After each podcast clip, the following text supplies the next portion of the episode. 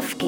Letní série podcastu Podhoubí s Ondrou Šebestíkem a Kateřinou Tomsovou. O koupání, vodě v krajině a životním prostředí.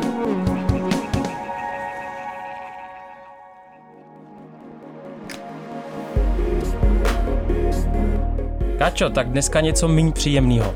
Do jaký vody by ses fakt koupat nešla? Hele, asi v Praze do Vltavy, to nikdy, nebo jenom z Hecu. Tam, kde plavou mrtvé ryby, to mě hodně děsí. Vždycky si říkám, že tam, kde to teče a proudí, je to OK. Takže pro mě rybníky a nádrže jenom obezřetně. Fakt se nevykoupu, pokud je to hnědý, barevný, s olejnatýma skvrnama, pění to, nebo jsou tam odpadky a synice. Tak a právě synice jsou téma, který dneska do hloubky proskoumáme.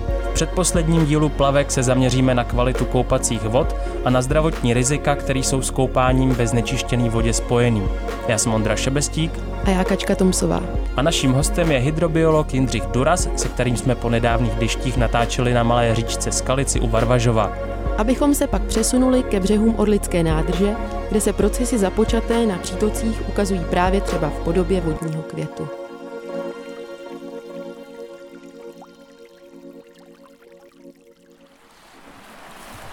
To, co teď vidíme, je po nárazových bouřkových strážkách mírně rozvodněná hladina a vidíme spoustu unášeného materiálu. Je to erozní materiál z polí.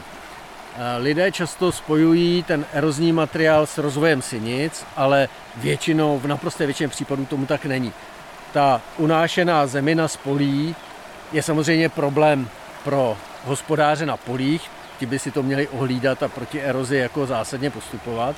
Nicméně fosfor, ta klíčová živina, která nám živí všechny ty sinicové vodní květy, tak cestou toho erozního materiálu nám do vodních nádrží nevstupuje, nebo vstupuje velmi málo.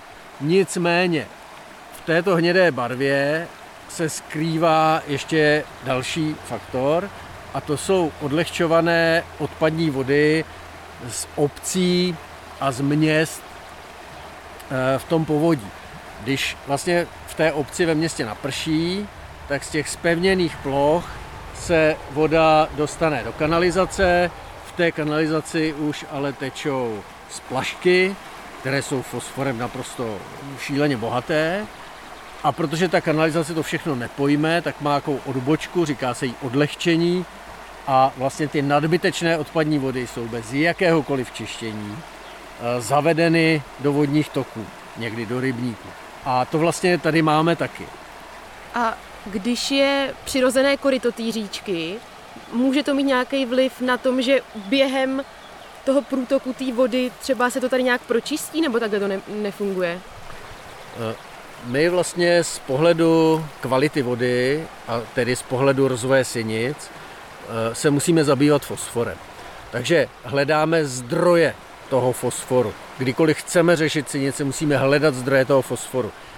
Primárním a nejdůležitějším zdrojem jsou odpadní vody. Jakkoliv jsou dnes čištěné, třeba v povodí Orlíka je 500 čistíren odpadních vod, což je nádherné zlepšení oproti e, situaci třeba před revolucí. Nicméně účinnost zadržování fosforu ještě není tam, kde by měla být. Takže ten fosfor nám částečně do vody prochází. E, vlastně po fosforu je poptávka v přírodě, každý ho potřebuje. E, také se ten fosfor ukládá v sedimentech. Takže pokud máme e, přírodě blízké nebo dokonce přírodní koryto vodního toku, ať už je to malý potůček nebo větší říčka, pokud meandruje, pokud není vydlážděný, eh, zabagrovaný či zahloubený, tak velmi dobře sloučeniny fosforu zadržuje. Totéž platí o rybnících. Rybníky mají přirozenou schopnost zadržovat sloučeniny fosforu v sedimentech, což je výborná věc, jestli se to naučíme využívat. Eh, bude to ku prospěchu nám všem, protože vlastně ten uložený fosfor je využitelný k eh, aplikaci, k, vlastně k hnojení polí. A fosfor patří mezi 20 nejrizikovějších látek, které nám dojdou. fosfor má prostě omezená ložiska a bude čím dál dražší. Takže pokud ho dokážeme zachycovat a vracet, čili recyklovat, tak to bude jedině dobře. Takže ten fosfor se bere teda hlavně ze splaškových vod. A já se chci zeptat, jak k tomu přispíváme my lidé, třeba uh, pracími prostředky, nebo co hmm. můžu já jako člověk udělat, abych věděla, že dělám to nejlepší pro vodu v mém okolí? Eh, to, co můžete udělat, je výběr tablet domiček, prací prostředky a takové ty běžné prostředky třeba na nádobí, ty saponáty už jsou dnes s velmi nízkým obsahem fosforu. To už není problém. Problém zůstávají tablety domičky, ty si můžete aktivně vybrat s nízkým obsahem fosforu a vlastně dnes už převažující část fosforu v odpadních vodách je z moči. Moč je nejbohatší. Či s tím asi neuděláme nic.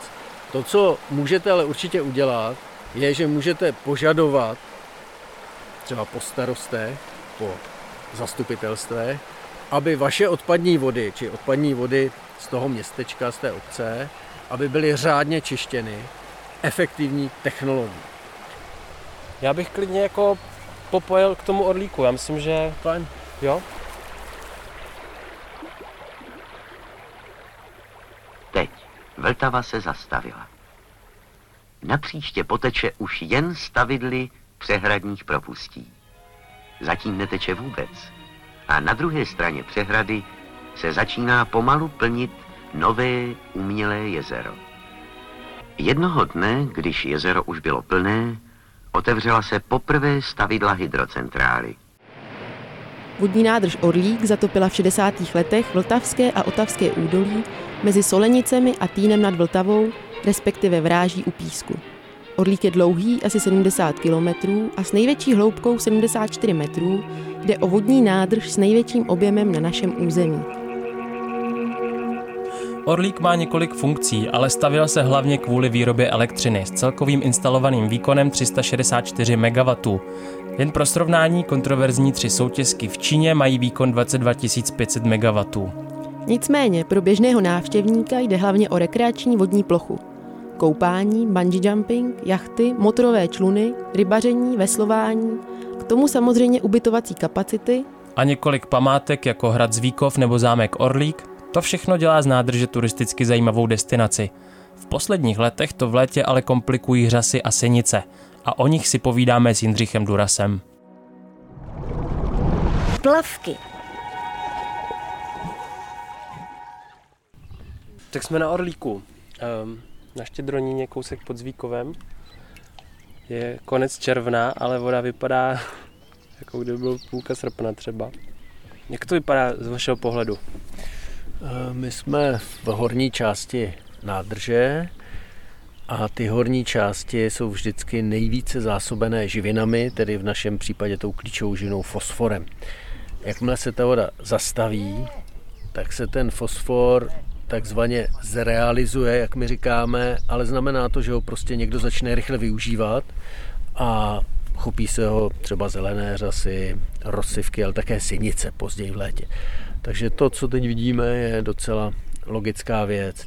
V horní části nádrže se ta voda vždycky nejdříve zhorší a i hodnoceno za celou sezónu je tam nejhorší. Naopak v dolní části nádrže je ta voda vždycky nejlepší, protože ten fosfor mizí z vodního sloupce sedimentací a než ta voda postoupí ke hrázi, tak je vlastně čistá z pohledu fosforu, toho fosforu je tam málo, sinice nemají z čeho růst a vlastně třeba například tady u hráze Orlíka je kvalita vody stabilně velmi dobrá, eh, každý rok se dá říct. A co pro vás znamená ten orlík takhle eh, v kontextu toho celého povodí? Co se tady na něm vlastně projeví? Eh, povodí Orlíka je eh, kolem 12 tisíc kilometrů čtverečních. To, co propojuje celou tu krajinu, je voda.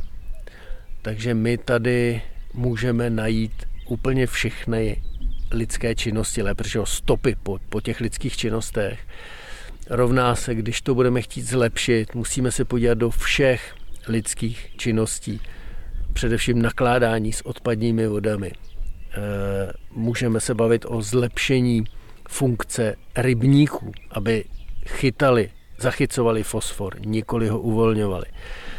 No a mě zajímá, když se ten fosfor teda dostane do vody a začnou uh, kvíst cenice, co se děje vlastně s ostatními rostlinami a hmm. jinými organismy, když tam jsou přemnožené synice? Eh, musíme si říct, že synice jsou v takovém množství, v jakém je potkáváme, relativně nové. Jasně, synice jsou nejstarší organismus na země kouli 3,6-3,7 miliardy let.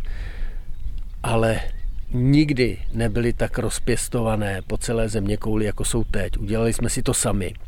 Tím, že jsme do pracích prostředků přidávali polyfosfáty ke změkčení vody. Eh, starší ročníky si možná pamatují, že se dřív dávala soda do mídlových vloček, aby se to dobře rozpustilo, aby špína se dobře pouštěla oděvu.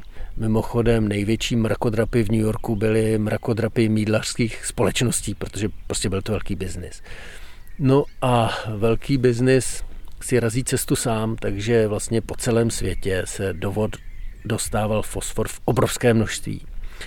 Eh, kromě toho vlastně člověk vylučuje docela velké množství fosforu, kolem 2,5 gramu denně. A to především močí. Takže tím, jak se lidé stěhovali do měst, jak se ty koncentrovali ty odpadní vody, že už to nešlo eh, z kadibutky na pole, ale ze záchoda do řeky, to odstraňování fosforu při čištění bylo velmi slabé a, a ty řeky prostě v těch městech dostávaly obrovské dávky. No a rozpěstovali jsme si synice a synice jsou strategové pomalého růstu, takže dlouho trvá, Jo, vy tam prostě pouštíte ten fosfor a furt to vypadá jako, že v pořádku a teď se nic neděje a ono to nebude tak zlý, jenomže pak se ty synicové květy začnou objevovat častěji a na více místech a pak pravidelně a ještě víc a kalamity a úhyny ryb. A už tím nejde nic dělat. Synice mají, vytvářejí vlastně klidová stádia, takže kde už jednou ten výskyt byl, tak tam už bude v zásadě na pořád. Ta stádia v bahně přežívají stovky let a jsou pořád velmi vitální. Je to vlastně nový prvek, to znamená většina organismů, rostlin, ryb, bezobratlých, třeba larev vodního hmyzu, na to nejsou úplně zvyklí. Že by měli nějaké vývojové evoluční adaptace. Eh, jaksi hromadný masový výskyt cenic znamená jednoznačnou degradaci vodního ekosystému. Jednoznačnou degradaci. Likvidace kyslíkových poměrů, eh, u hladiny je ta voda přesycená, takže to vypadá dobře, ale kousek pod hladinou už je mizí ten kyslík, což se nelíbí rybám, eh, mlžům, třeba škeblím, rakům, nelíbí se to nikomu. Takže ty synice jednoznačně degradují ten vodní ekosystém. Zní to jako neuvěřitelně vlastně komplexně a komplikovaně. Nicméně, kdybychom chtěli v tuhle chvíli lokálně, třeba na Orlíku, udělat nějaké zlepšení, aby tady těch sinic bylo míň, i klidně nějakou technickou cestou, existuje nějaká a jak, jak by to vypadalo? Eh, my se musíme rozhodnout, jestli chceme řešit příčinu nebo následek. Eh, samozřejmě správnější je řešení příčiny, takže existuje nově zpracovaná studie od eh, renomovaných eh, odborných firm. Objednal si jeho český kraj. Tam všechno tohle je velmi jasně řečeno. Nadefinována jsou i ta nápravná opatření. Teď je samozřejmě na vedení kraje, jestli tu studii nechá zastarat, anebo jestli bude využívat rady, které si zaplatil že, ten kraj. Zatím se neděje vůbec nic. Pak se můžeme bavit o takzvaných ekotechnologických opatřeních. Těch existuje celá řada. Můžeme do přítoku dávkovat třeba sloučeniny železa, což by tady stálo obrovské peníze, protože ten průtok Vltavou, Otavou je obrovský. Můžeme uvažovat o dávkování hlinitých látek na povrch té nádrže, vlastně vytvoří se hydroxid hlinitý, to jsou takové bílé vločky, ty na sebe nachytají ty synice a hlavně fosfor a všechno odstěhují do sedimentu. Jenomže při rozloze orlíka to by byly astronomické náklady.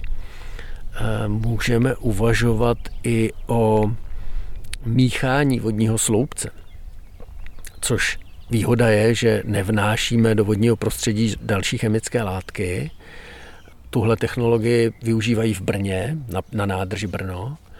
Zamíchat orlík je neuvěřitelně energeticky náročná věc a to, ne, to by nikdo nezaplatil. Takže Orlík je příklad nádrže, kde opravdu musíme řešit ty příčiny. Ta nádrž reaguje citlivě na vstup fosforu, což znamená, že když ten vstup budeme snižovat, tak se ta voda bude zlepšovat. Ty příznaky té eutrofizace toho těch eh, vodních květů se budou snižovat a jaksi zpříjemňovat. No. A kam vy se chodíte koupat takhle v Čechách? No, já se chodím někam, kde to mám blízko, když to je možné. Takže e, u Plzně takový malý orlík, či v horní části špatně, Sinice, v dolní části docela dobře, takže tam se e, rád koupu. Nebo na Boleveckém rybníce, kde se i dají pozorovat ty vodní rostliny a vlastně tam ty vztahy uvnitř toho ekosystému. No, a to je asi tak všechno jako řekám nedůvěřuju zásadně, protože když zaprší, tak vlastně ten proplach kanalizace je, je fatální i z hlediska mikrobiologického. Jo. Pak teď viry špatně a bakterie rezistentní vůči antibiotikům a nevím, všechny takovéhle věci a, a to pak v té řece teče. Mě trochu štve, já jsem měla vždycky naději, že jakmile to plyne, tak se můžu bezstarostně koupat. No, zvážil bych, přehodnotil bych to trošku. Sakra. Plavky s Ondrou Šebestíkem a Kateřinou Tomsovou. Jak už víme, výš na toku je v nádržích voda vždycky v horším stavu.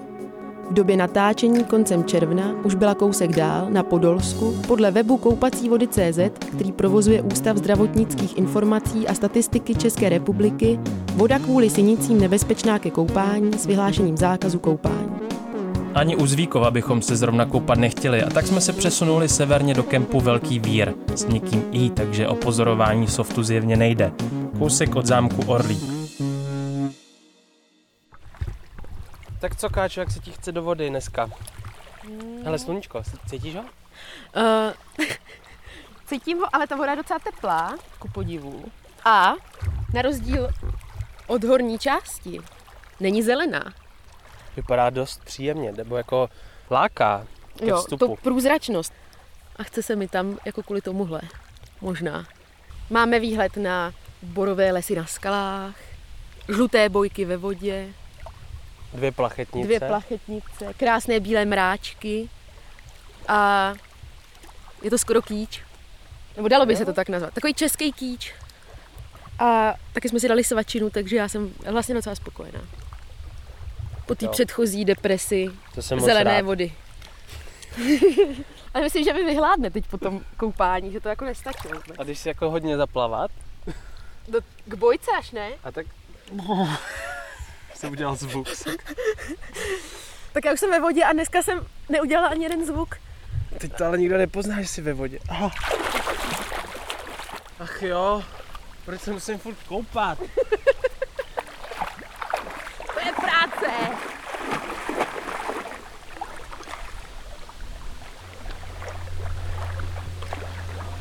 Ale to je zajímavé, že i když se člověku nechce, tak nakonec je to vždycky dobrý. Je to vždycky dobrý. Čím ledovější, tím lepší ještě, ale. Jo, jo, koupání je vždycky příjemný, je to tak. Kdyby ale někdo měl nutkání vykoupat se i v hráškový polívce, proti gustu žádný disputát, jen je dobrý vědět, jaký to má zdravotní hlediska. Šli jsme se zeptat lékaře Petra Pumana ze státního zdravotního ústavu.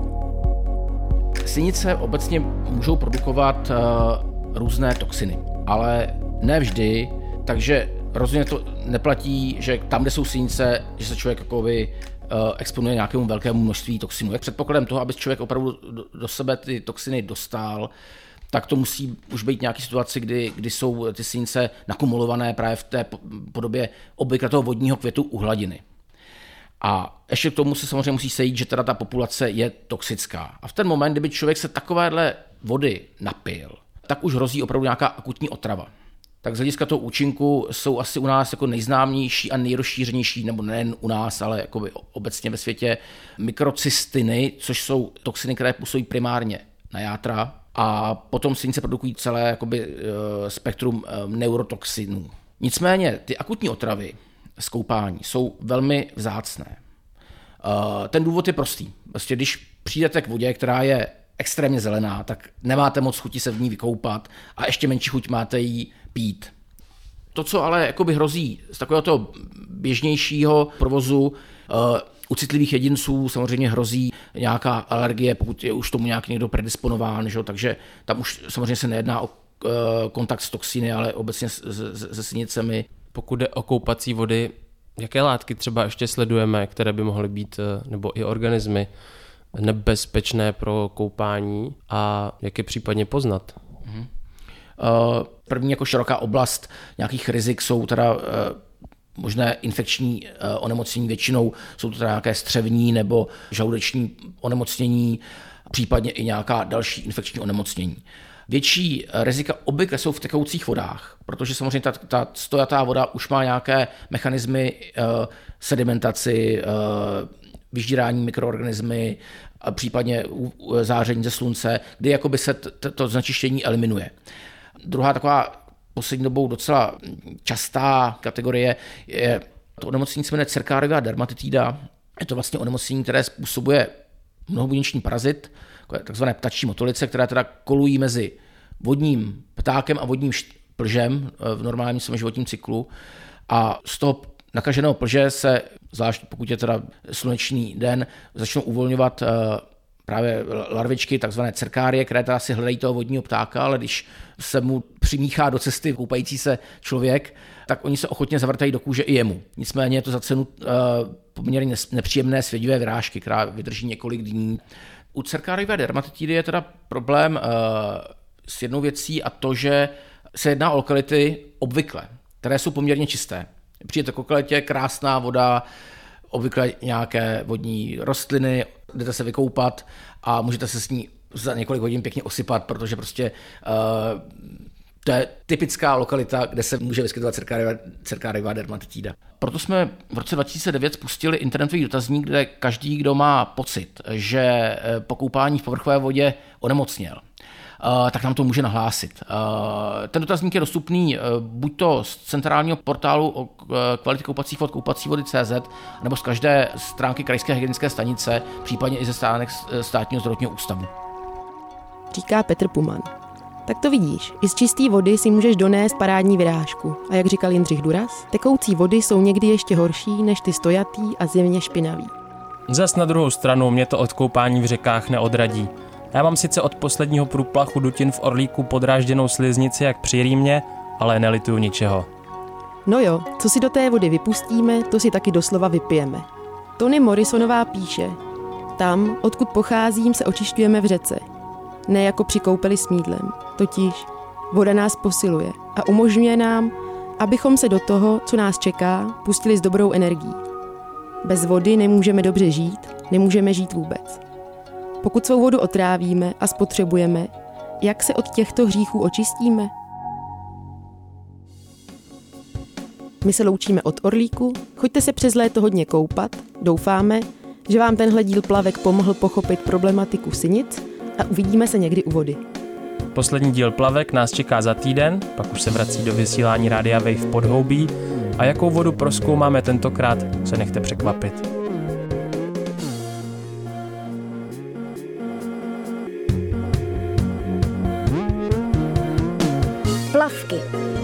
Podcastová série Rádia Wave o vodě, krajině a koupání. Plavky. Série magazínu Podhoubí s Ondrou Šebestíkem a Kateřinou Tomsovou. Poslouchej plavky na webu wave.cz lomeno podhoubí, v mobilní aplikaci Můj rozhlas a v dalších podcastových aplikacích.